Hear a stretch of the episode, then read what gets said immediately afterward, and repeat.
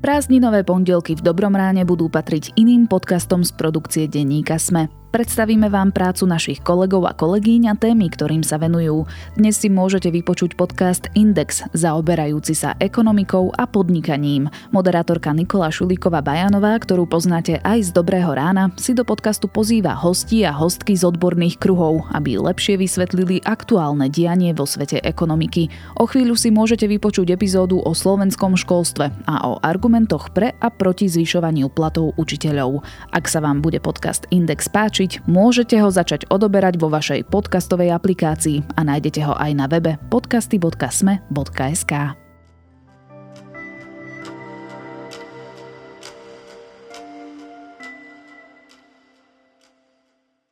Debata o platoch zamestnancov a zamestnankyň v školstve je príliš dôležitá na to, aby v nej vynikali najmä hlasy politikov a príliš akútna na to, aby sme strácali čas stagnáciou na patovej situácii, ktorú vytvorila vláda. Postpandemické školstvo, ak môžeme v tejto chvíli o útlme či konci pandémie vôbec hovoriť, potrebuje oveľa viac ako len pár percentné zdvihnutie platov. Chcem sa dnes preto rozprávať o podstate, čiže o tom, prečo chceme, aby boli ľudia v tomto rezorte lepšie platení a tiež, čo iné vzdelávací proces u nás potrebuje. Chcem, aby ste sa dozvedeli urobili všetko potrebné, čo v kolotočí hádok vládnych predstaviteľov zaniká, tak aby ste boli schopní vytvoriť si vlastný názor. A verím, že nám v tom všetkým vrátane mňa pomôže analytik z Centra vzdelávacích analýz a bývalý šéf Inštitútu vzdelávacej politiky na ministerstve školstva Michal Rehuš. Dobrý deň. Dobrý deň. Pán Rehuš, ja som to teda zaramcovala tak, že sa naozaj ideme akoby rozprávať o všetkom, na čo samozrejme nemáme priestor, ale začneme asi takým tým nadhľadovým pohľadom na celé naše školstvo. Keby ste mali povedať Tri veci, tie najproblematickejšie. Čo sú to? Tak nepochybne, ak to zarancujeme aj do tej debaty, ktorú ste našli na začiatku, tak je to, sú to nejaké pracovné podmienky učiteľov, učiteľiek, ale teda vlastne všetkých zamestnancov a zamestnanky v školstve, teda nemôžeme sa baviť len o učiteľkách a učiteľoch.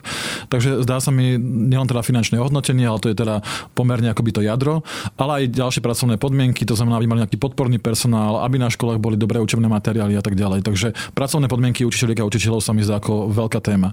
Ďalšia veľká téma je povedzme pomoc e, deťom, ktoré majú nejaké ťažkosti ťažkosti, či už sú z nejakého sociálne znevýhodneného prostredia, alebo majú zdravotné znevýhodnenie. Ale vôbec môžeme sa baviť o všetkých deťoch, pretože každé dieťa je vlastne špecifické, je nejako individuálne a potrebujú nejakú špecifickú podporu. Takže to sa mi zdá akoby ďalší veľký okruh, teda aby sme dokázali zabezpečiť všetkým deťom kvalitné vzdelanie bez ohľadu na to, z akého prostredia pochádzajú a bez ohľadu na to, aké majú ťažkosti alebo napríklad nadania. Takže toto sa mi zdá akoby pomerne podstatné. No a potom sú to možno také aktuálne výzvy, ktoré súvisia povedzme s deťmi z Ukrajiny alebo povedzme s tou pandémiou a kompenzáciou tých dopadov. Takže to sa mi zdá akoby taký tretí možno okruh, ktorý by stal za pozornosť a ktorý aktuálne tu nariešime. Pri platoch je to, alebo pracovných podmienkach je to, dá sa povedať, že viac menej jasné, aj si o tom povieme viac, ale keď sa ešte pokúsim interpretovať tie ďalšie dve veci, znamená to, že to, čo sa vytýka treba z nášmu školstvu, že naozaj nekladie dôraz na tú individualitu, tak to je pravda? Tak nekladie dôraz na to, aby dokázalo vykompenzovať povedzme nejaké znevýhodnenia tých detí, pretože treba si uvedomiť, že do toho školského systému nechodia rovnaké deti deti a nechodia rovnaké deti s nejakou rovnakou štartovacou čiarou. A my vieme, a ukazujú to vlastne aj rôzne medzinárodné, ale aj domáce testovania, výskumy a prieskumy, ktoré hovoria o tom, že na Slovensku je veľký vplyv sociálneho a ekonomického zázemia detí na výsledky týchto detí. To znamená, že veľmi závisí, z aké rodiny pochádzate a podľa toho, z aké rodiny pochádzate, podľa toho sa vám bude dariť v školskom systéme. A to je veľmi nesprávne. Uh-huh. To by vlastne nemalo determinovať nejaký úspech alebo neúspech detí. To znamená, že sú krajiny, ktorým sa to darí vykompenzovať a toto je veľká výzva aj pre náš školský systém. My máme veľa detí, ktoré sú povedzme v špeciálnom školstve, ktoré nejakým spôsobom segregujeme, oddelujeme, nedávame im takú starostlivosť a podporu, ako by potrebovali. Rovno tu skočím k otázke, alebo možno k mojej skôr domnienke, že mám pocit, ako by veľa ľudí na Slovensku, a možno nielen na Slovensku, nechápalo, že prečo by sme mali práve týmto deťom alebo aj celkovo skupinám obyvateľstva pomáhať viac. Ako by ten princíp solidarity čím ďalej, tým viac zanikal. Máte mhm. aj vy taký pocit? Áno, niekedy sa to objavuje v nejakej, uh, nejakých diskusiách alebo nejaké verejné mienky. Uh, ten základný argument je taký, že tak, uh, akoby taký všeobecný, možno, že sme ľudia a teda mali by sme si nejakým spôsobom pomáhať a tí, ktorí sú slabší, tak z princípu by mali dostávať väčšiu podporu, lebo sú na tom horšie. To sa mi zdá akoby taký základný princíp nejakej spravodlivosti. To si myslím, že to je akoby ten základný argument, ale samozrejme na niekoho nemusí platiť tento argument a potom mu treba argumentovať niečím iným.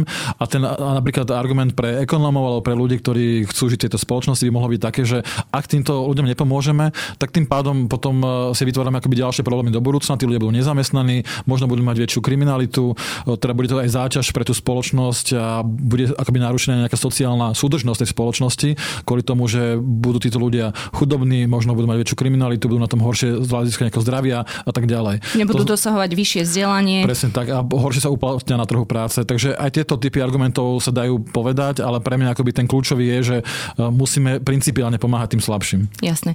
No a to tretie, čo ste povedali, je vlastne situácia po pandémii a zároveň ešte aj ten novší aktualizačný moment a to sú deti z Ukrajiny.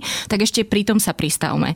V akom vlastne stave nám pandémia a vojna na Ukrajine zanechali školstvo? Bohužiaľ, nemáme dosť kvalitných dát na to, aby sme sa mohli k tomuto vyjadriť. Samozrejme, niečo máme. A my sme robili taký ešte prieskum na Centre vzdelávacích analýz, kde sme zistovali, koľko deti sa nezapája do tej online výučby a do toho distančného vzdelávania a tam naozaj vychádzali veľké čísla. A zároveň chcem povedať, že to, ako sa vyrovnávame s tou krízou alebo s tou vojnou na Ukrajine a s tými deťmi, ktoré utiekli z Ukrajiny, tak sa mi zdá absolútne neadekvátne a vlastne nedostatočné. Napríklad ministerstvo školstva hovorí, že na tieto deti sa nevzťahuje povinná školská dochádzka, čo teda je úplne v rozpore s tým, aká bola prax, aké boli usmernenia tohto istého ministerstva doteraz. Vždy sa vlastne deti cudzincov brali tak, že majú plniť rovnakú školskú dochádzku ako ostatné deti na Slovensku. Máme na to aj dohovory, predsa. A máme na to aj dohovory, sme viazaní aj nejakými medzinárodnými e, vlastne zmluvami alebo teda princípmi a usmerneniami. To znamená, že je tu aj nejaký taký zakotvený princíp, aby do troch mesiacov, odkedy ten človek príde, mu bolo poskytnuté to vzdelanie. A toto všetko sa nejakým spôsobom na Slovensku zrazu veľmi nerešpektuje, zrazu je to vlastne na dobrovoľnosti tých ľudí a to si myslím, že je veľký problém, pretože my tým pádom nemáme prehľad, čo sa s tými deťmi deje, máme ich tam o mnoho menej, tých detí v tých školách, ako vieme o tom, že tých detí je na Slovensku a tým pádom tie deti nemusia mať vzdelanie, môžu mať horšie vzdelanie, ako by mohli mať. Takže toto sa mi zdá veľký problém, ktorý je veľmi podceňovaný a v tej verejnosti vôbec nerezonuje. A myslím, že ministerstvo ako keby vyhovovalo, že sa to tom veľmi nerozpráva, pretože podľa mňa v tej, riešení tejto témy je veľmi zlyháva. Čiže anekdotické prípady poznáme, že kde išli deti treba do škôlok a podobne, ale akože ako celok nevieme, či sa deti z Ukrajiny na Slovensku vzdelávajú? Uh, nie sú to len anekdotické, pretože my napríklad vieme o tom, že koľko detí požiadalo to dočasné útočisko a mm-hmm. zároveň vieme, koľko tých detí je v školách. A keď si to vlastne dáme nejako dokopy, tak uh, z tých nejakých výpočtov, ktoré som robila aj ja, ale ktoré robili aj povedzme na Inštitúte vzdelávacej politiky, tak uh, menej ako polovica tých detí, ktoré by mali v podstate plniť tú školskú dochádzku, tak menej ako polovica týchto detí sa nachádza v tých školách. To znamená, že máme tu veľkú časť týchto detí, ktoré sa nachádzajú mimo toho školského systému, možno majú online vzdelávanie v rámci svojej škôl na Ukrajine, ale možno nie, takže my vlastne nevieme príliš veľa o týchto deťoch a to sa mi zdá ako zásadný problém. Ako keby sme sa spoliehali na to, že vojna rýchlo skončí, tie deti sa vrátia a tým pádom to nie je zodpovednosť tohto štátu. Ale to je omyl. Je to veľká zodpovednosť tohto štátu, aby sme dokázali týmto deťom zabezpečiť vzdelávanie. Hmm. Ja vás len doplním, ja som sa pred nejakým časom zaoberala presne vzdelávaním detí z tretich krajín a tam som narazila na prípady, kedy naozaj, že mm, deti, ktoré mohli ísť do škôlky, nechodili do škôlky a učili sa napríklad slovenčinu, ale nie slovenčinu, ale češtinu z televízie, pretože to bol vlastne jediný kon, ich kontakt so slovanským jazykom. To bola konkrétne rodina, ktorá prišla z oblasti Severnej Afriky, nebudem to úplne konkretizovať, ale jednoducho takáto bola situácia. Mm. Čiže... Áno, ako je to problém, my vôbec máme všeobecný problém so vzdelávaním detí cudzincov. Už vlastne pred tou vojnou na Ukrajine toto bol veľký problém a upozorňovali na to aj rôzne organizácie aj na Slovensku, že vlastne nemáme nastavené dobre tie politiky a tie opatrenia, preto aby sme dokázali tieto deti dobre začleniť. A hlavne tá jazyková bariéra, to je vlastne dosť taká kľúčová vec, aby sme dokázali čím skôr prekonať tú jazykovú bariéru, aby to dieťa mohlo nabehnúť na to vzdelávanie vlastne s ostatnými deťmi. Hmm. No a ešte späť k tej eh, pandémii hovoríte, že koľko detí, a veď to bola samozrejme aj vo veľkom publikovaná tá štúdia, aj sa jej dostalo pozornosti v médiách, ale pripomeňme si, čiže koľko detí sa vlastne poriadne nevzdelávalo počas mm-hmm. pandémie? Tak to boli vlastne 10 tisíce detí, ktoré vlastne boli odpojené od toho vzdelávania a my samozrejme vieme, že to boli najmä deti povedzme z tých chudobných rodín, ktoré nemajú tie technológie, aby sa mohli do toho pripájať. To znamená, že keď sa pozreli, tak to bolo primárne e, východné Slovensko, to znamená Košický, Prešovský kraj, ale aj bansko kde je vlastne veľmi veľa detí, ktoré vlastne sú z chudobných rodín a tým pádom sa nemohli pripojiť do distančného vzdelávania. A naozaj hovoríme o desiatkách tisíc detí. Tam, aby si to možno človek vedel predstaviť, hovoríme treba aj o viacdetných rodinách, kde bolo viac školou povinných detí v jednej domácnosti a napríklad mali jeden počítač, takto mm-hmm. si to asi môžeme predstaviť. Áno, môžem si takto predstaviť, ale aby som teda možno doplnil tie konkrétne čísla, tak vlastne z tých údajov, ešte keď sme robili na ministerstve školstva, tak nejakých 52 tisíc detí sa vôbec nevzdelávalo dištančne a nejakých 128 tisíc detí sa vlastne mm, nepripájalo alebo neučilo cez internet. Je jasné, že chceme, aby sa deti vzdelávali, akože čo iné máme chcieť, aby, aby deti robili, ale dá sa toto vyslovene pripísať na vrúb akoby možno súčasnému vedeniu ministerstva školstva, lebo poprvé áno, bola to veľmi nešťastná situácia, ale toto musí byť akoby aj nejaký potomok toho, ako sa so školstvom hmm. narába už roky a zároveň vôbec nejaká krajina, nejakej krajine sa to akože podarilo urobiť, že dokonale? Hmm. Samozrejme, že sú tu mnohé veci, ktoré sú z minulosti a ktoré sú akoby dedičstvom, nejakým negatívnym, ale napríklad v tejto kríze, dobre, tá prvá vlna sa možno dala chápať, že to bola nová situácia a možno ani neexistovali také dobré príklady dobrej praxe zahraničia, ale povedzme minimálne už v tej druhej vlne sme mali príklady krajín, ktoré sa s tým nejakým spôsobom lepšie vysporiadali, ale aj my sme počas už prvej vlny už v apríli vlastne inštitút, na ktorom som pôsobil na ministerstve školstva, sme už vydali vlastne analýzu materiál, kde sme sa pozreli na to, ako to riešia v iných krajinách a čo by malo to ministerstvo urobiť.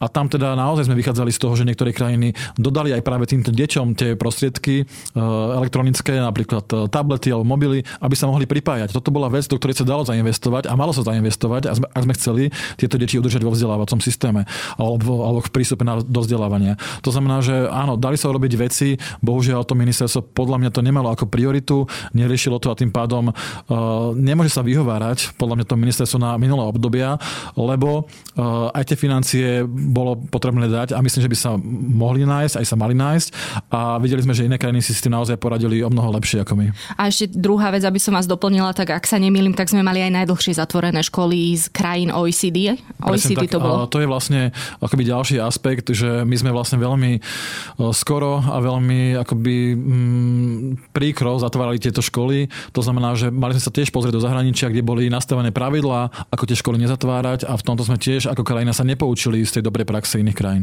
Ešte aby sme si povedali, čo si z toho uh, veľkého, k tým veľkým témam, tak Jedna z tých akoby najzákladnejších otázok je, že či toto všetko vedia vyriešiť iba peniaze. Že či stačí do školstva naliať milióny a milióny eur. Mm-hmm. To je dobrá otázka, aj veľmi Otázka častá. za, za milióny, Áno, hej. A, samozrejme, nie, ako len samotné peniaze nevyriešia uh, toho veľa, ale bez tých peňazí zase sa mnoho vecí nedá pohnúť. To znamená, že áno, treba aj pomerne veľa peňazí a treba robiť aj ďalšie opatrenia a treba tie peniaze investovať do takých vecí, ktoré majú zmysel a treba aj iný typ nejakej podpory ako len tej finančnej. Takže áno, samotné peniaze nie sú postačujúce na to, aby sa tie zmeny udiali, ale zároveň treba povedať, že bez tých peňazí sa častokrát nedajú niektoré zmeny presadiť. Napríklad e, nemôžete zlepšiť pracovné podmienky učiteľiek a učiteľov, keď do toho nedáte peniaze. Nemôžete dať do škôl viac nejakého podporného personálu pre deti, ak tých ľudí nezaplatíte. Nemôžete nakúpiť učebnice a učebné nejaké materiály bez toho, aby ste na to mali peniaze. Samozrejme, potom ale treba sa pozrieť na to, aké kvalitné sú tie učebnice, aké prípravu a podporu majú tie učiteľky alebo ten podporný personál. To znamená, že áno, sú tu akoby ďalšie aspekty, ktoré treba systémovo riešiť, ale tie peniaze sú nevyhnutné na to, aby sme vôbec sa mohli o tom baviť, že budeme to zlepšovanie realizovať. Ono aj útvar hodnoty za peniaze vlastne skonštatoval, že školstvo potrebuje viac peňazí, ale aj systémové reformy a zlepšenie využívania existujúcich zdrojov tak, aby rástla kvalita. Oni ešte v roku 2020 odporúčali v revízii výdavkov zamestnanosti a odmeňovania vo verejnej správe zvyšiť platy učiteľov v regionálnom školstve o 10% ročne od roku 2021, aby sa do roku 2027 dostali na priemernú úroveň Európskej únie.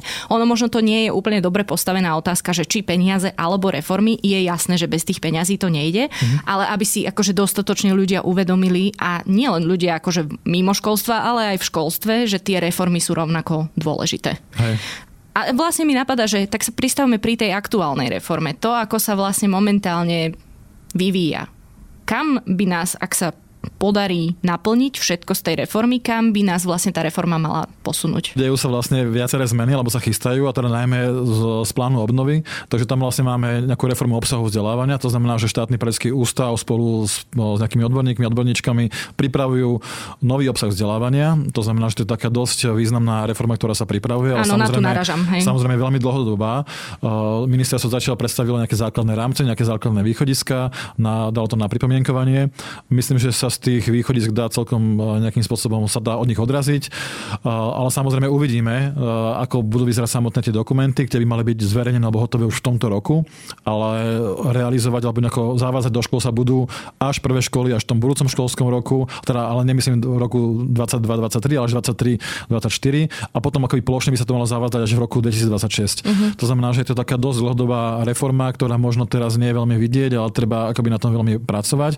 A myslím si, že to je akoby nevyhnutná reforma. Nakoniec ja sám som písal o tom viaceré analýzy, kde som písal o tom, že tá reforma je nevyhnutná, ako by mohla vyzerať.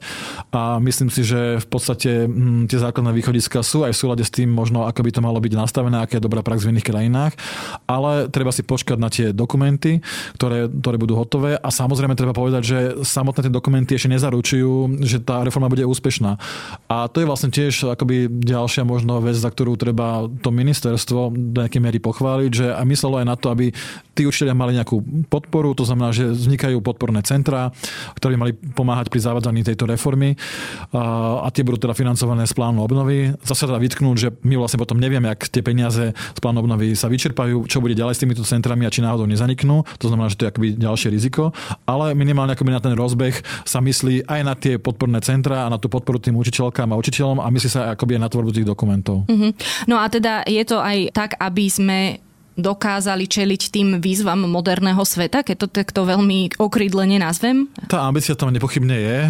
Minimálne ako v tých deklaráciách, ktoré zaznievajú, tak je to tam obsiahnuté, mm. ale treba povedať zase otvorene a úprimne, že aj v súčasných dokumentoch, ktoré sú v súčasnosti platné, takýto typ deklarácií existuje. Mm. Ale vidíme, že to vlastne ešte nemusí nič znamenať. Ak to tí učiteľia a učiteľky nevedia alebo nie sú pripravené to nejakým spôsobom pretavovať do tej praxe, ak nemajú kvalitné materiály, s ktorým vedia pracovať, ak nemajú dobré školenia, tak vlastne tým pádom, aj keď máte niečo napísané v nejakých dokumentoch školských, tak to ešte nemusí automaticky znamenať, že sa to potom deje aj v tých školách. A keď si to ja preložím vo svojej hlave, tak najmä sa to nedá asi uskutočniť, ak podľa ministerstva bude do roku 2026 chýbať až 8 tisíc učiteľov a učiteľiek matematiky, informatiky, fyziky, chemie či cudzích jazykov, čo je akože úplne hororová predstava, Áno, pretože to sú tie predmety. To je presne ďalší problém, ktorý práve súvisí aj s tými pracovnými podmienkami, aj s tým ohodnotením, že jeden z tých dôsledkov toho slabého ohodnotenie je to, že vlastne nemáme dostatok vyučujúcich niektorých predmetov, alebo nám chýbajú učiteľky a učiteľe v niektorých regiónoch. To znamená, že my vlastne potom ani tú reformu nemôžeme robiť bez toho, aby sme tam dostali, aby sme tam vôbec mali kvalifikovaných ľudí a to je v súčasnosti tiež veľký problém. No a teda vyriešili by to minimálne toto tie peniaze?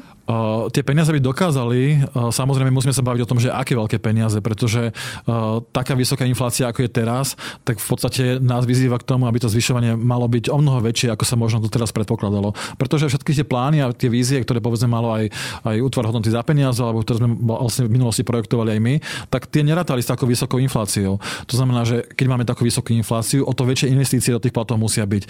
Keď si to vlastne povieme na číslach, tak v podstate ten odhad z marca tá inflácia na tento rok by mala byť 8,5%, môže to byť aj vyššie. A keby sme zvýšili, akoby keby sme naplnili tú požiadavku e, odborov alebo tých zamestnancov škôl, e, tak tých 10% od júla, tak to by znamenalo, že by sa zvýšili platy priemerne za celý rok o 5%. Pri inflácii 8,5% by to znamenalo, že reálne platy by aj tak klesli. To znamená, že keby sme naplnili tie požiadavky, za ktoré protestovali ľudia na námestí v SMP v Bratislave, tak ani v takom prípade by vlastne nedošlo k pokrytiu inflácie. To znamená, že tá, to zvyšovanie musí byť o mnoho vyššie, ako sme si doteraz predstavovali. A tým pádom e, ani tých 10%, ktoré by vlastne malo byť od polovice roka, ktoré teda pravdepodobne nebude, pretože sa vlastne pol rok blíži, tak e, keby bolo rovno aj od septembra ďalší 10% nad rámec tých 3%, tak stále by nebola pokrytá ani len tá inflácia, takže sa nemôžeme baviť ešte ani vôbec o zlepšovaní tých pracovných podmienok. Na to musí byť naviazané ďalšie veľké zvyšovanie od e, povedzme začiatku budúceho roka. Mm. A teraz si poďme povedať vlastne, že koľko učitelia zarábajú. Samozrejme vyšlo naozaj viacero článkov článkov, ktoré popisovali, ako dnešní učiteľia a učiteľky žijú. A stále sa rozprávame len o tých učiteľoch a učiteľkách a budeme sa rozprávať aj o ostatných zamestnancov, mm-hmm. zamestnancoch. Je teda pravda, že začínajúci učitelia nastupujú so mzdou 970 eur? Áno, to je vlastne hrubá mzda, za ktorú nastupujú, je 970 eur. Teraz, keď sa vlastne prijala tá zmena, že od júla to bude o 3% viac, tak to vlastne vychádza, že by vlastne mali zarábať 999 eur aj asi 50 centov, mm-hmm. takže takmer vlastne tisícka by vlastne bol ten nástupný plat. To sa vlastne ráta tak, že vlastne máte 915 v tej tarife a potom plus 60% príplatok za to, že ste začínajúci učiteľ. Uh-huh. A je úplne jedno, v ktorom regióne pôsobíte. Áno, tie platy sú vlastne tabulkové, platia pre celú republiku, to znamená, že bez ohľadu na to, či žijete v Bratislave, alebo pôsobíte v Bratislave, alebo v Košiciach, alebo hoci kde inde v Revúcej, tak vlastne máte rovnaký tabulkový plat. A toto je prečo tak? To mi vysvetlíte, ako človeku, ktorý chápe regionálne rozdiely. Uh-huh tak je to vlastne nejaký zaužívaný systém, nejaký princíp e, vlastne v celej štátnej a verejnej správe. To odmenovanie vlastne postavené na nejakých tabulkách, ktoré sú vlastne spoločné e, pre, pre, celé, pre celý ten sektor. Samozrejme sú to nejaké výnimky, sú to nejaké stabilizačné príplatky napríklad pre vojačky a vojakov, e, ktoré sú vlastne vyššie pre Bratislavský región, ale v podstate mm, to odmenovanie tabulkové je rovnaké, pretože teda tá filozofia vychádza z toho, tak keď ľudia robia rovnakú prácu, tak majú dostať akoby rovnaký plat. Takže akoby toto je akoby to základné východisko, ktoré samozrejme má svoje rácio a potom, e, ak nie sú nejaké veľké regionálne rozdiely, tak takýto systém môže dobre fungovať. Bohužiaľ na Slovensku, ale nie je to len príklad Slovenska, ale to je príklad akoby iných krajín, e, bývajú niekedy akoby extrémne rozvinuté regióny, kde je akoby vyšší tlak na to, aby tie platy boli vyššie, pretože v iných akoby oblastiach e, a toho sektora sú vyššie platy a tým pádom to školstvo môže zaostávať. Takže to je vlastne akoby dôvod, prečo sa aj na Slovensku začína rozprávať o tom, že by mali byť nejaké regionálne príplatky napríklad pre učiteľky a učiteľov v Bratislavskom regióne alebo vôbec na západnom Slovensku. Dobre, a tých 970 sme si povedali, že je nástupný plat. Aká je momentálne priemerná mzda na Slovensku? Mhm. Závisí teda veľmi vždy, ako sa, na ktorú skupinu sa pozeráme. To znamená, že ak sa pozeráme na, napríklad na učiteľky a učiteľov základných a stredných škôl, tak tá priemerná hrubá mzda, hrubá, ako to zdôrazňujem, je nejakých 1522 eur. Ale tam sú zaratané aj všetky príplatky, aj všetky odmeny. Aj sú, tam, sú tam zarataní aj riaditeľi a riaditeľky, mm-hmm. ale aj pedagogickí asistenti a asistentky, ktorí zase majú nižšie platy. Takže v princípe tá priemerná hrubá mzda učiteľek na základných a stredných školách je 1522 eur. Keď sa pozrieme povedzme uh, len na základné školy, tak tam tí pedagógovia majú okolo 1400 eur priemerne hrubú mzdu. Uh, ak sa pozrieme ale napríklad na materské školy, tak tam to majú okolo 1100 eur. To znamená, že majú aj menej ako je priemerná mzda v národnom hospodárstve, ktoré je okolo 1200 eur. Uh, to znamená, že závisí od toho, kam sa pozeráme. Zároveň, keď sa pozeráme na nejakých nepedagogických zamestnancov, to znamená, že kuchárky, vrátnikov a tak ďalej, tak tí vlastne majú okolo 800-900 eur. To znamená, že treba si teda povedať, že kam sa pozeráme a na ktorú skupinu z tých ľudí sa pozeráme. Mm. Ale sú to teda hrubé mzdy. A opravte ma, ak sa mýlim, ale v školstve, pokiaľ sa pozeráme na asi drvivú väčšinu zamestnancov a zamestnanky na pedagogických miestach, nie je vysoká fluktuácia to sú miesta, kde pracujú ľudia dlhodobo. Že možno pri tých mladších kolegoch a kolegyniach to je tak, lebo mm, je to iná generácia, trochu inak rozmýšľa o zamestnaní, ale keď povieme, že priemerná mzda je povedzme 1400 alebo 1500 eur, mm. tak to sú ľudia, ktorí pracujú možno už aj 20-30 rokov v školstve. Áno, to vlastne tie platy vyplývajú z toho, že v tom školstve vlastne môžete získavať eh, tu, tie platy vyššie, ak máte povedzme atestácie, na ktoré musíte robiť nejaké práce. Už dnes to vlastne sa hodnotí portfólio, ale teda donedávna to bolo tak, že ste museli napísať nejakú prácu a tým pádom ste museli akoby nejaký aj mať počet odpracovaných rokov v tom školstve. To znamená, k tej vyššej, tomu vyššiemu platu sa dostávate cez rôzne takéto veci, ako je ten kariérový systém cez atestácie alebo cez príplatky za profesijný rozvoj. To znamená, že ak sa učiteľky a učiteľia vzdelávajú, tak za to môžu dostávať ďalšie príplatky. Máte príplatok za triedneho učiteľa a tak ďalej. Skrátka, akoby ten systém je taký e, rozrôznený a tým pádom tí ľudia môžu dostávať rôzne typy odmien a príplatkov. A áno, k tým vyšším platom sa ale ľudia dostávajú tým, že sú vlastne v tom školstve dlhšie. A je tam vlastne aj nejaký platový automat v tom, že ak pracujete, máte vyšší plat za roky odpracovanej praxe.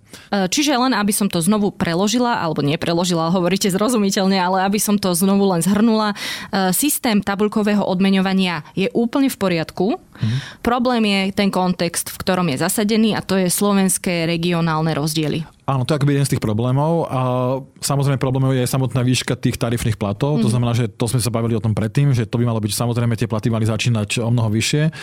No a samozrejme e, v prípade e, týchto regionálnych rozdielov sa to ukazuje ako pomerne veľký problém. A tu sa dá do nejakej miery súhlasiť, alebo teda ja tiež e, si myslím, že za istých okolností si viem predstaviť aj nejaké príplatky, ktoré by sa týkali práve tých regiónov, kde sú vyššie životné náklady, alebo kde povedzme tie platy pri priemerné v iných sektoroch sú vyššie, ale samozrejme to by nemalo znamenať, že by ostatní nedostali nič. Ja si to viem predstaviť len za tých podmienok okolností, ak by sa aj plošne zvyšovali platy a zároveň ešte by bola nejaká časť navyše, ktorá by dokázala vykompenzovať tie, tie rozdiely, ktoré tu máme. Jasné. Poďme sa ale ešte pristaviť pri určitých možno patologických takých tých veciach, ktoré vy aj hovoríte, že napríklad si vedia učiteľia a učiteľky zvyšovať atestáciu a podobne, ale jak sa nemýlim, tak niekedy sú rôzne všelijaké takéto školenia, ako to povedať e, tak správne, že len preto, aby boli že či naozaj splňajú všetky tieto veci, do ktorých tých učiteľov tlačíme a podobne ten účel, alebo mhm. tlačíme, no nemusí to byť, že na silu tlačíme, ale určite to takto tiež funguje. To je jeden patologický jav, ktorý ja vnímam, mm. že si majú akoby obnovovať tie vedomosti, ale tak či tak učia napríklad z 40-ročnej učebnice, pri treba špecializovaných predmetoch na stredných školách. Mm. Potom ďalší patologický jav, ktorý možno ja vnímam, je, že a to vlastne je aj taká celkovo výčitka voči takému, alebo výhrada k zvyšovaniu platov plošne, že nie vlastne je to tenký lat, nie každý si úplne zaslúži to pridanie toho platu. Mm-hmm. Ako to treba možno vnímate vy a máte tam ešte aj vy nejaké výhrady akože k tomu celkovému fungovaniu? He, to sú ako samozrejme relevantné pohľady, ale teda poďme možno po jednom a poďme možno od konca. Samozrejme tá debata o tom, že by mali byť odmenovaní ľudia za to, ak robia nejakú lepšiu prácu, tak tá je tu prítomná, ale chcem teda upozorniť, že je to veľmi náročné nejakým spôsobom e, vyhodnocovať tú kvalitu a potom odmenovať za tú kvalitu. Nie je to akoby veľmi bežné v tej štátnej alebo verejnej správe. E, tým nehovorím, že by to nemalo byť, ale samozrejme nemôže to tvoriť zase nejakú veľkú časť e, toho, toho platu platu, pretože tam naozaj sú rizika toho, do akej miery to bude objektívne.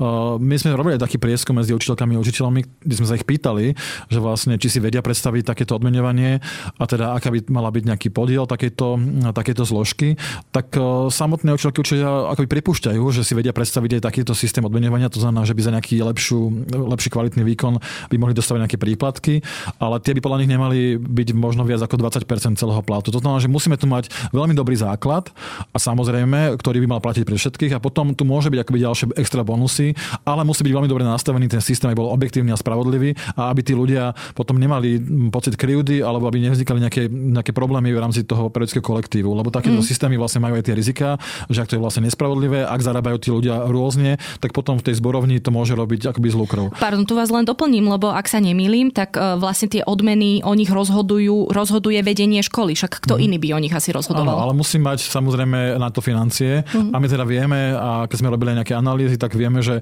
sú školy, kde tie odmeny fungujú a kde existujú a potom je veľká časť škôl, ktoré nemajú peniaze na to, aby tie odmeny mohli, mohli vlastne poskytovať. To znamená, že áno, eh, je akoby legitimné, aby tí rejčeli alebo rejčelky dostávali nejaké extra peniaze na to, aby dokázali aj týmto učiteľkám, učiteľkám dať niečo na prilepšenie, ale treba povedať, že musí byť veľmi objektívne a spravodlivo nastavený ten systém. Eh, myslím si, že aj ministerstvo by malo akoby povedať, čo by mohli byť tie kritériá a samozrejme aj nejakým spôsobom vyškoliť e, tých ľudí, ktorí boli za to zodpovední. Uh-huh. Keď sa bavíme o tom, e, o tých príspevkoch alebo o tých prípadkoch za to vzdelávanie, áno, je to nejaká, e, aj z môjho hľadiska, vlastne aj sme mali o tom nejakú analýzu, že vlastne ten systém možno nie je úplne šťastný, ak učiteľky a učiteľia dostávajú peniaze len za to, že absolvujú vzdelávanie, pretože absolvovanie toho vzdelávania vlastne nie je zárukou toho, že tí ľudia potom pretavujú tie získané vedomosti, zručnosti do praxe. A zároveň to je systém, ktorý potom motivuje k tomu, aby ste absolvovali vlastne v podstate hotičo, zároveň vytvára akoby nejaký trh takýchto poskytovateľov, ktorí potom môžu takéto vzdelávanie poskytovať možno aj nie v dobrej kvalite alebo nejako formálne. Takže ja tiež si myslím, že ten systém, ako je v súčasnosti nastavený, nie je veľmi, uh, veľmi dobrý, ale bohužiaľ uh, v tej vzdelávacej politike a vôbec vo verejných politikách platí, že ako náhle už takýto systém zavediete, veľmi ťažko sa potom uh, mení, pretože ak teda naučíte tých ľudí, že majú mať tento typ príspevku, tak vy ho vlastne veľmi ťažko viete zobrať naspäť, pretože by im plat klesol. Takže všetky tieto debaty o tom, že by sa tento systém mal nejakým spôsobom upravovať, sú veľmi náročné a v podstate je takmer prakticky nemožné to nejakým spôsobom napraviť, ak ako náhle už takýto systém zavediete. O mnoho lepší systém sa teda javí to, že by tí učiteľia mali nejaké peniaze na to, aby mohli si zaplatiť takéto vzdelávania a to práve napríklad v pláne obnovy sa na to aj myslelo a teda učiteľky a učiteľia budú mať nejaký príspevok na to, aby si mohli zaplatiť tieto vzdelávania. Ale zároveň je paradoxné, alebo je zaujímavé, že vlastne zostane fungovať aj ten starý systém, to znamená, že budú môcť získavať príplatky za to, za to vzdelávanie a zároveň dostanú extra peniaze na to, aby si mohli platiť tie vzdelávania. Podľa mňa akoby fungovanie oboch systémov nie je veľmi logické, veľmi systémové, ale ako som spomínal, ten pragmatizmus a tie verejné politiky sa bohužiaľ niekedy takto, takto vlastne realizujú, že ako náhle vy už do toho systému niečo zavediete a hlavne ak to je nejaký systém nejakých finančných príspevkov, bonusov, veľmi ťažko to potom viete z toho systému odobrať. Mm-hmm, jasné. A teda keď hovoríte, že si budú vedieť zaplatiť, oni si budú sami vyberať? Bude to na nich? Áno, e, bude to na nich. Samozrejme tie, tie vzdelávania budú musieť byť nejakým spôsobom akreditované, ale uh, tento systém je vlastne otvorený v tom, že uh, budú si môcť vybrať v podstate vzdelávanie, ktoré oni potrebujú, ktoré vyhovuje ich potrebám. Uh, samozrejme štát bude možno regulovať aj ten obsah týchto vzdelávaní, pretože práve tento systém je nastavený tak, aby vyhovoval alebo v súlade s tými reformami, ktoré sa pripravujú. To znamená, že aj v súlade s reformou tej, toho obsahu, ale napríklad aj so zavádzaním nejakých podporných opatrení, to znamená, že pre deti, ktoré majú nejaké znevýhodnenia. Čiže ten hlavný takeaway, keď to poviem takto z toho celého, je, že zaplaťme normálne všetkých poriadne a aj ten, akože poviem to tak škaredo, systém sa možno aj sám prečistí, pretože tam budú naozaj motivovaní ľudia, budú tam ľudia, ktorí chcú učiť, nebudú vyhorení, čo inak je ďalšia vec, o ktorej sa mhm. tiež malo hovoriť a to je duševné zdravie e, našich e, ľudí pracujúcich v školstve.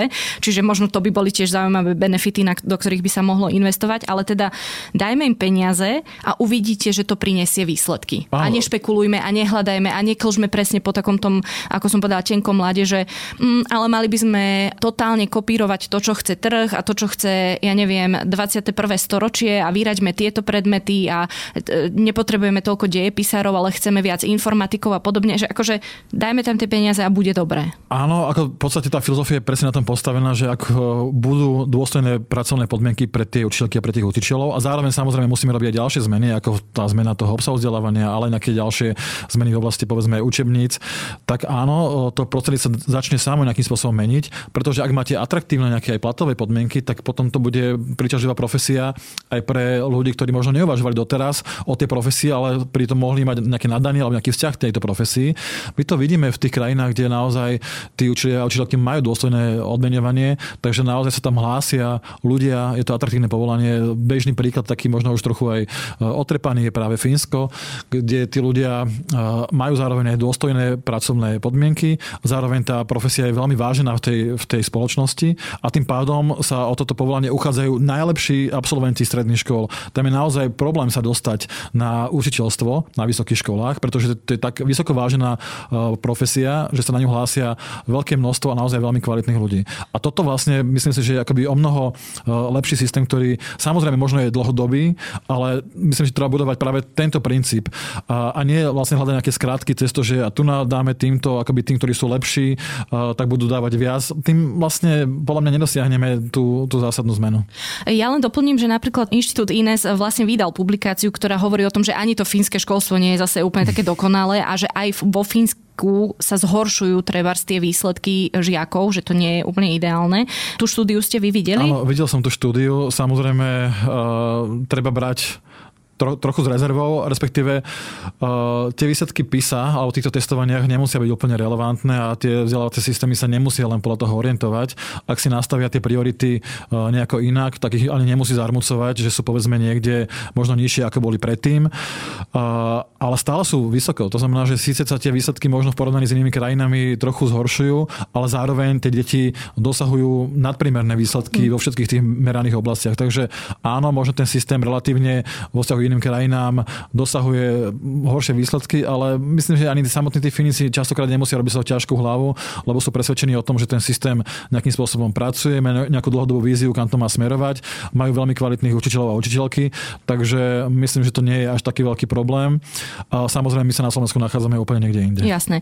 A ešte jedna vec mi napadla predsa len, lebo to je najčastejšie opakovaný príklad, že nerozlišujeme medzi jednotlivými predmetmi, ale potom tu naozaj máme treba z takých informatikov, ktorí si vedia trojnásobne zarobiť alebo štvornásobne zarobiť, ak by nešli učiť, ale ak by to išli robiť Čiže s týmto by ste sa vy vysporiadali ako? Áno, ako ukazuje sa, že toto môže byť problém aj z hľadiska tých nedostatkových e, predmetov. To znamená, že máme informácie o tom, že sú niektoré, niektoré predmety, do ktorých sa o mnoho ťažšie hľadajú kvalifikovaní vyučujúci. A to je napríklad matematika, napríklad anglický jazyk, napríklad informatika, fyzika a tak ďalej. Takže áno, sú tu niektoré predmety, ktoré povedzme, buď to sú jazykové alebo nejaké prírodovedné predmety, do ktorých sa o mnoho ťažšie hľadajú kvalifikovaní ľudia. Ale zároveň, keď som sa pozeral na, lebo tie údaje, ktoré vychádzajú, ktoré spomínam, tak vychádzajú povedzme z nejakých e, portálov, kde sa inzerujú e, práve takéto pracovné ponuky. Mm-hmm. Tak keď som sa potom pozeral, že ktorých regiónov sa to týka, tak je to vlastne primárne Bratislavský región.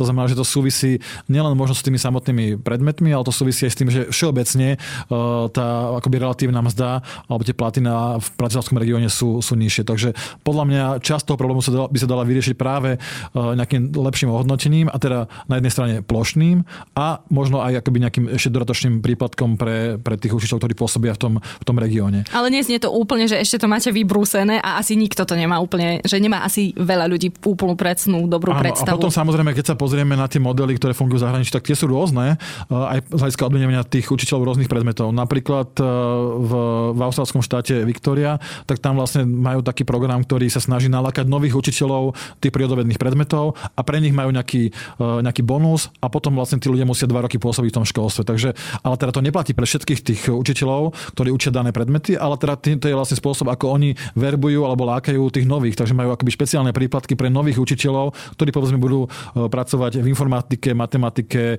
prírodovedných predmetoch a tak ďalej. Potom sú ale modely, napríklad v Amerike, v niektorých, krajin, v niektorých okresoch alebo v niektorých štátoch, kde vlastne aplikujú taký systém, že majú rôzne platové hladiny, do ktorých zaraďujú učiteľov podľa toho, aký aký je vlastne pomer ponuky a dopytu a tým pádom napríklad aj v jednom takomto okrese majú povedzme tri úrovne a do tej druhej zaraďujú práve učiteľov tých prírodovedných predmetov. A teda mm-hmm. tie platy majú vyššie všetci učiteľia, ktorí pôsobia v tých predmetoch. Takže to si musím povedať o tom aj na Slovensku. Ak by sme išli do takýchto modelov, tak podľa mňa by sa mali veľmi dobre overiť, mali by sa dobre nad tým zamyslieť, pretože ako som aj spomínal, ak bude učiteľka, neviem, slovenského jazyka mať kolegyňu, ktorá vlastne robí rovnaký čas, podáva vlastne rovnaký výkon, bude mať vyšší plat, tak tiež to vlastne môže byť zdrojom nejakých napätí, konfliktov v tom, tom periodickom zbore.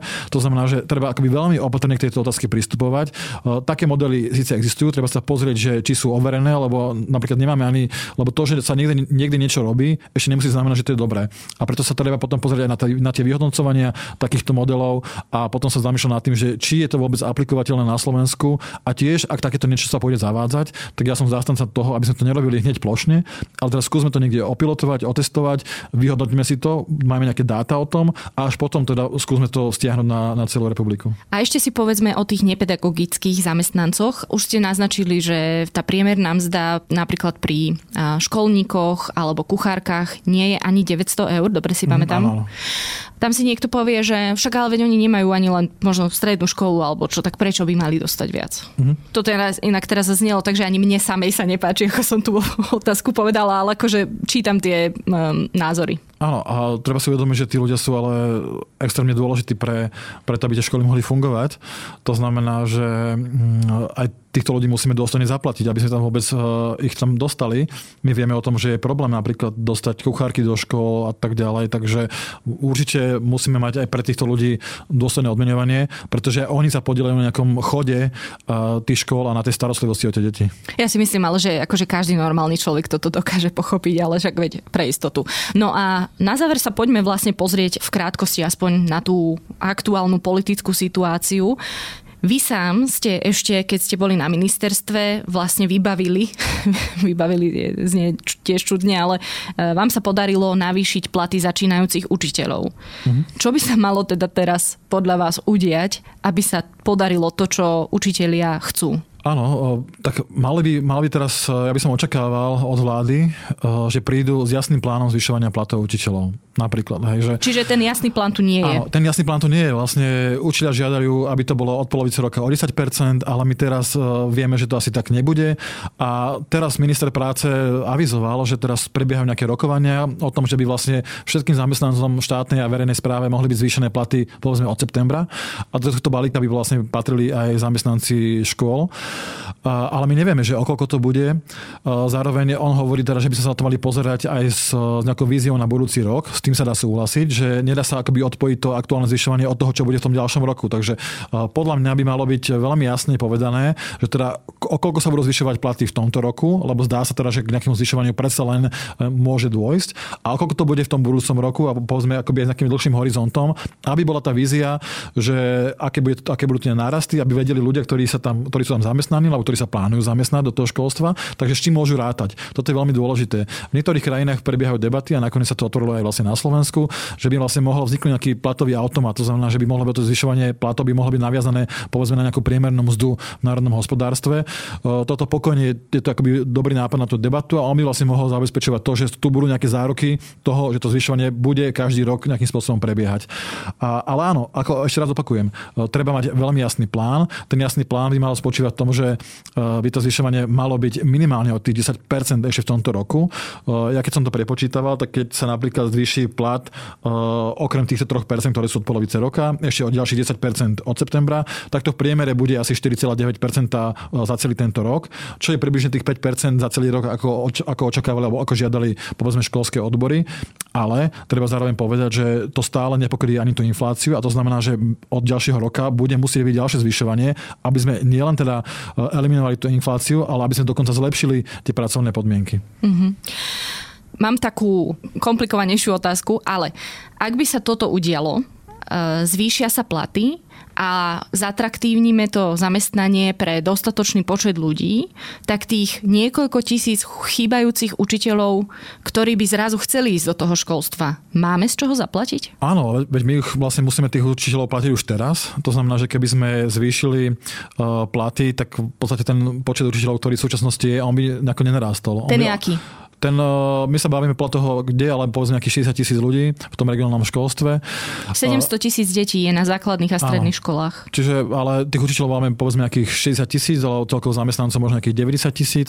To znamená, že sú to eh, vysoké počty ľudí a preto vlastne tie systémy akoby finančne náročný, ale keby sme to vlastne zatraktívnili, tak eh, stále by sme pracovali približne s týmto počtom ľudí. Takže mm-hmm. aj keby sa tam nalakali tých ďalších absolventov, tak tí by v podstate len nahradili nahradili tých ľudí, ktorí sú v tom systéme v súčasnosti. OK, lebo ja som vychádzala z tých 8 tisíc, treba z toho, to, tej predpo, mm-hmm. toho predpokladu ministerstva do roku 2026. Áno, to, to, tie čísla hovoria o tom, že koľko vlastne z toho systému vypadne a koľko ich budeme potrebovať e, nahradiť. Samozrejme do toho vstupujú akoby rôzne premenné.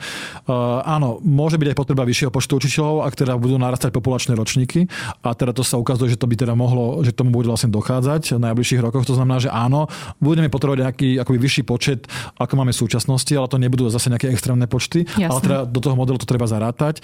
Ale ten model ráta aj s tým, že povedzme máme veľa starších učiteľov, ktorí už majú dôchodkový vek a tí teda z toho systému možno vypadnú a zároveň e, ľudia aj odchádzajú kvôli tomu, že tá profesia nie je atraktívna a teda máme nejaké inzeráty pracovné, ktoré hovoria o tom, že e, koľko tých učiteľov tie školy hľadajú. Takže ten model je komplexnejší, hovorí o tom, e, povedzme, aká bude povedzme populácia tých detí, zároveň koľko máme tých starších učiteľov, ktorí od toho systému odídu a zároveň aká je potreba zo strany tých škôl z hľadiska nejakých pracovných ponúk. Tak ja dodám už iba to, že nám všetkým držím peste, aby sa to podarilo a aby sa naše školstvo zmenilo tak, aby bolo schopné produkovať naozaj motivovaných, úspešných a šťastných ľudí. Ďakujem vám veľmi pekne, že ste prišli a že ste nám to takto zhrnuli. Rozprávala som sa s Michalom Rehušom z Centra vzdelávacích analýz.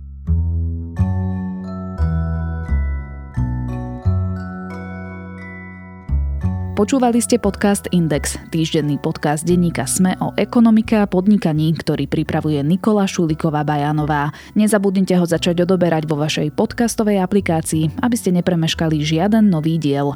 Zajtra je sviatok, čiže štandardné dobré ráno vyjde až v stredu ráno. Zatiaľ do počutia.